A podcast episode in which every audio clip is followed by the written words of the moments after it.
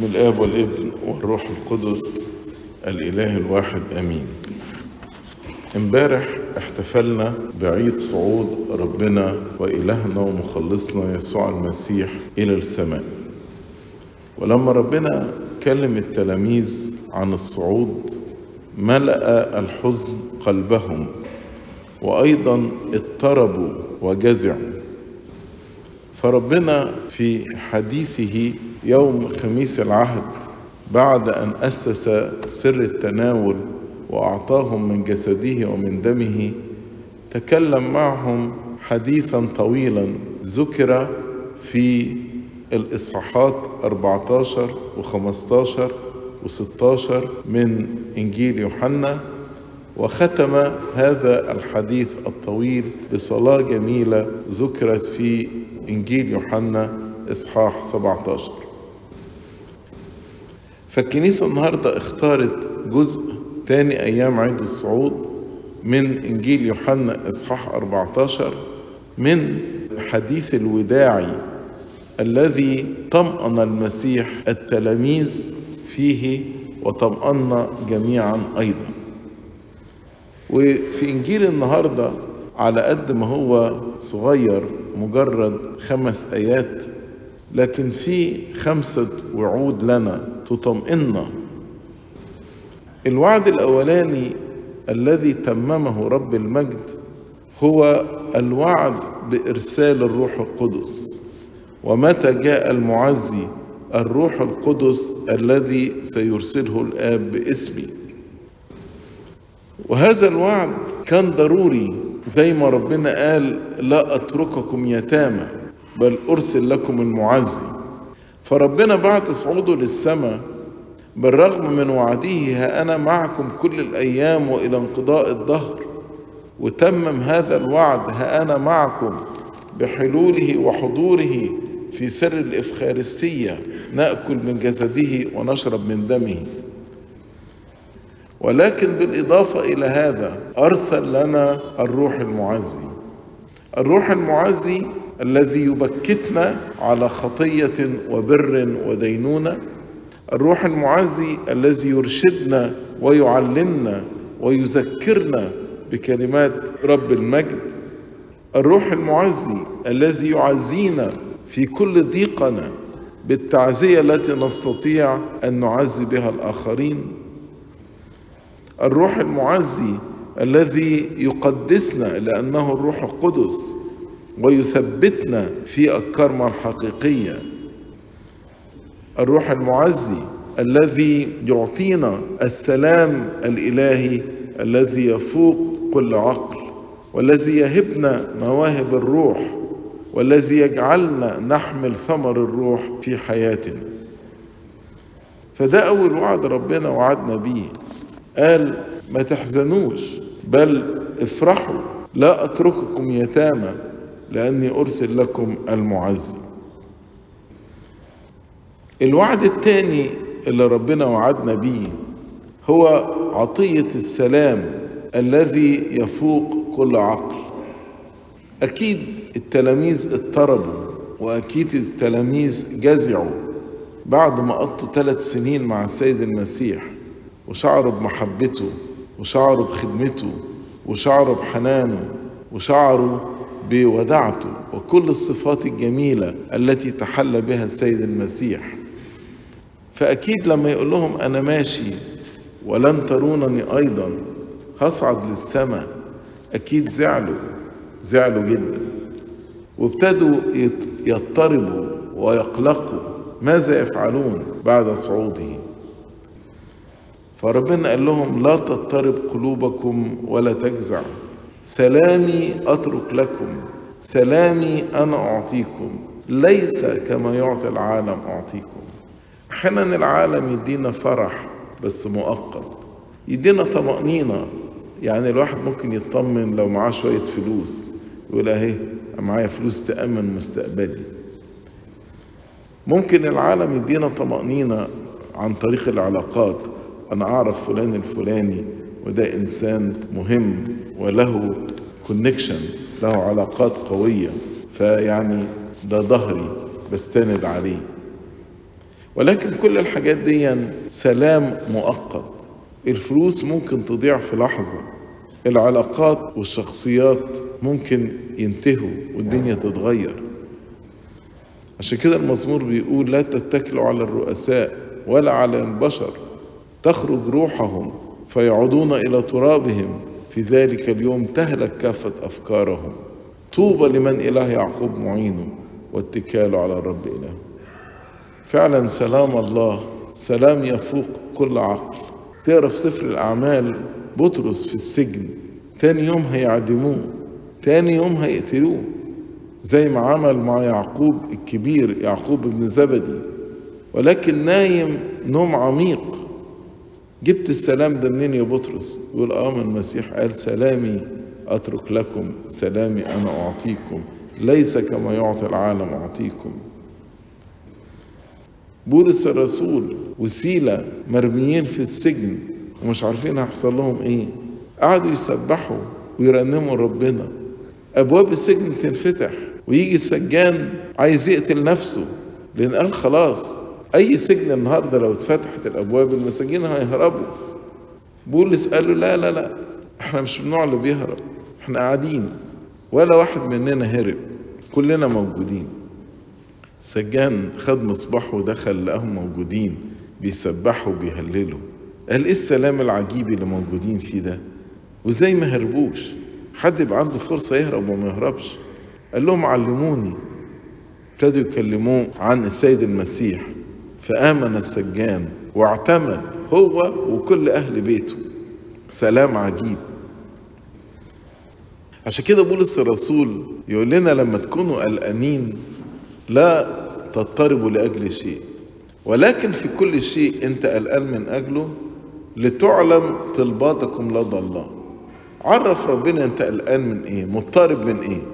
طب وبعد ما عرف ربنا قال لك وسلام الله الذي يفوق كل عقل. يحفظ عقولكم وقلوبكم في المسيح يسوع. فيليبي أربعة ستة وسبعة. يبقى العطية الثانية أو الوعد الثاني اللي ربنا وعدنا بيه هو وعد السلام.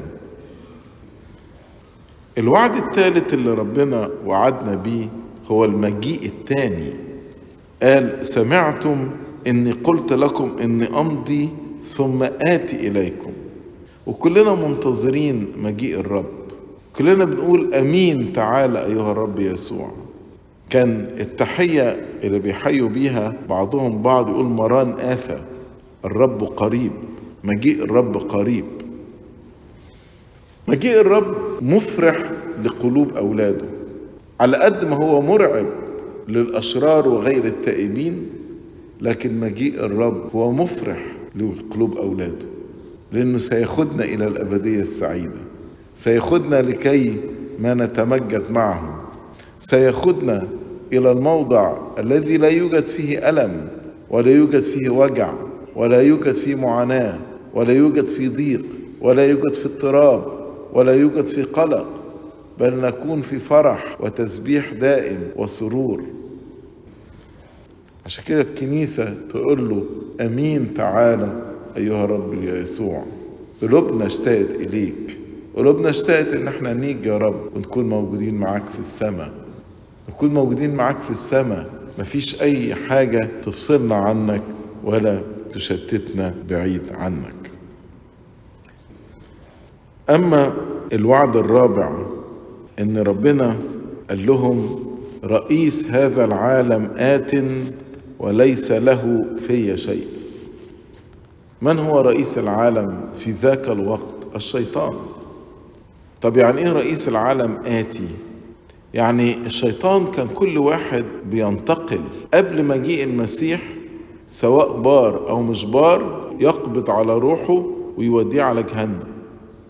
آدم موسى ارميا دانيال داوود سليمان كل الأبرار دول كلهم راحوا جهنم.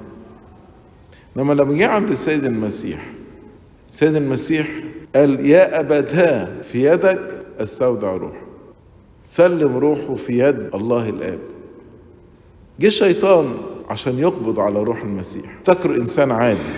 وفي اللحظة دي السيد المسيح قبض على الشيطان ونزل إلى الجحيم وكسر أبوابه وخد كل الأبرار اللي موجودين في الجحيم. ونقلهم إلى الفردوس. طب أنا أستفيد إيه من الوعد ده؟ لما بيقول رئيس هذا العالم آت وليس له في شيء. الوعد ده مش وعد بس للمسيح إنما اللي حصل مع سيدنا المسيح هيحصل مع كل أولاده. النهاردة أولاد ربنا لما بينتقلوا الشيطان لا يستطيع أن يأتي ويقبض على روحهم. لأننا في المسيح بالإفخارستية وأسرار الكنيسة أنا ثابت في المسيح. فلما أجي أنتقل الشيطان لا يستطيع أن يأتي ويقبض على روحي. فكلمة رئيس هذا العالم آت وليس له في شيء. لا تنطبق فقط على السيد المسيح ولكن تنطبق على كل من هو ثابت في السيد المسيح. في صلاة الغروب بنصلي ونتشفع بأمنا العذراء. ونقول لها وعند مفارقة روحي من جسدي احضري عندي. ولمؤامرة الأعداء اللي هم الشياطين اهزمي. ولأبواب الجحيم اغلقي. لئلا يبتلع نفسي يا عروس بلا عيب للختم الحقيقي. بنقول للعذراء تعالي تعالي في وقت مفارقة نفسي من جسدي لكي ما تستلمي روحي. فلا يستطيع الشيطان ولا الأعداء إن هم يقبضوا على أرواح وفعلا القديسين كلهم بعد صليب المسيح وبعد قيامته كل القديسين الذين انتقلوا لم يستلم الشيطان روحهم بل استلم الله روحهم وأودعها في الفردوس إلى حين المجيء الثاني للسيد المسيح. يبقى الوعد الأولاني المعزي الوعد الثاني وعد السلام الوعد الثالث المجيء الثاني للسيد المسيح والوعد الرابع أن الشيطان ليس له سلطان علينا.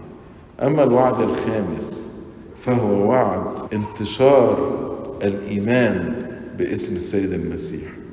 قال لهم كده لكي يعلم العالم إني أحب أبي وكما أوصاني أبي هكذا أفعل. ما صنعه المسيح على الصليب من فداء وقيامته المجيدة وصعوده إلى السماوات وجلوسه عن يمين الآب ويصير شفيعا كفاريا لينا.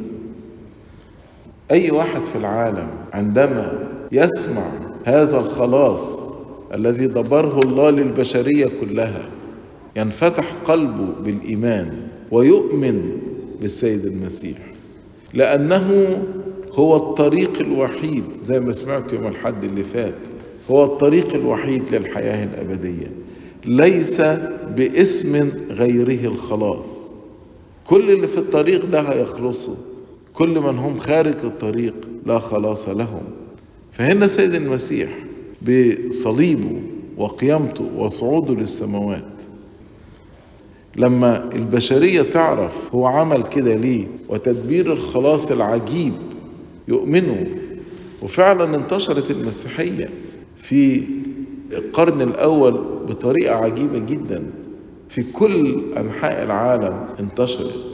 يعني يوم البنتكوستي يوم حلول الروح القدس في عظة واحدة آمن 3000 وبعد فترة قليلة تقرأ في سفر الأعمال إنه بقوا خمسة آلاف. وبعدين يقول لك وكان ربنا بيضم للكنيسة كل يوم كل يوم الذين يخلصون. سفر الأعمال ابتدى في أورشليم انتهى فين؟ في روما. وقت الإمبراطورية الرومانية عشان عايز يقول إن الإنجيل والبشارة بالإنجيل وصلت إلى داخل العاصمة الرومانية عاصمة الإمبراطورية الرومانية روما. في سفر الأعمال تلاقي زي ما ربنا قال لهم تكونون شهود ليا في أورشليم في اليهودية في السامرة وإلى أقصى الأرض. تلاقي الإصحاح الثاني يتكلم على الكرازة في أورشليم. وبعد كده لغاية الإصحاح السابع يتكلم على اليهودية. الإصحاح السابع ينتهي باستشهاد استفانوس فالناس تبتدي تترك اليهودية يروحوا على فين؟ على السامرة. فالإصحاح الثامن يتكلم على السامرة. يعني نفس الترتيب اللي ربنا قاله أورشليم اليهودية السامرة. وبعدين في الإصحاح 13 نسمع على رحلات الرسول بولس التبشيرية الثلاثة اللي ذهب فيها إلى أقصى الأرض. المسيحية انتشرت لكي يعلم العالم إني أحب أبي وكما أوصاني أبي. هكذا أفعل. ربنا في العهد القديم وعد إبراهيم وقال له في نسلك اللي هو المسيح تتبارك كل أسباط الأرض. طب هم أسباط الأرض إيه؟ اللي هم أولاد نوح الثلاثة سام وحام ويافث. كلنا كلنا أولاد نوح الثلاثة أنا بتكلم كلنا البشرية كلها. يا إما أولاد لسام يا إما أولاد لحام يا إما أولاد ليافث. لكي يعلم العالم أني أحب أبي. كيف انتشر البشارة بالإنجيل في كل العالم؟ في سفر الأعمال إصحاح 8 وإصحاح 9 وإصحاح 10 بيحكي ثلاث قصص لناس آمنوا بالسيد المسيح.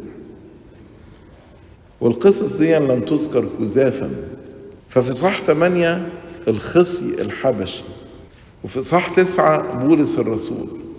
وفي صح عشرة كرنيليوس الخصي الحبشي ده من أثيوبيا وأثيوبيا اللي هي أرض كوش. وكوش ده كان من ولاد مين؟ من ولاد حام. وبولس الرسول في إصحاح تسعة بولس ده عبراني من أولاد مين؟ من أولاد سام. كرنيليوس كان أممي فهو من أولاد يافث. فتلاقوا في الثلاث إصحاحات دي إصحاح 8 حد من أولاد حام بقى مسيحي. في إصحاح 9 حد من أولاد سام بقى مسيحي. فصح 10 كورنيليوس من أولاد يافث بقى مسيحي. وتحققت الآية في نسلك تتبارك كل أسباط الأرض. وانتشرت المسيحية وصار العالم مسيحيا. كان في اضطهاد من القرن الأول للقرن الرابع. ولكن لما جه قسطنطين وأنهى عبادة الأصنام كان كل العالم كل العالم مسيحي.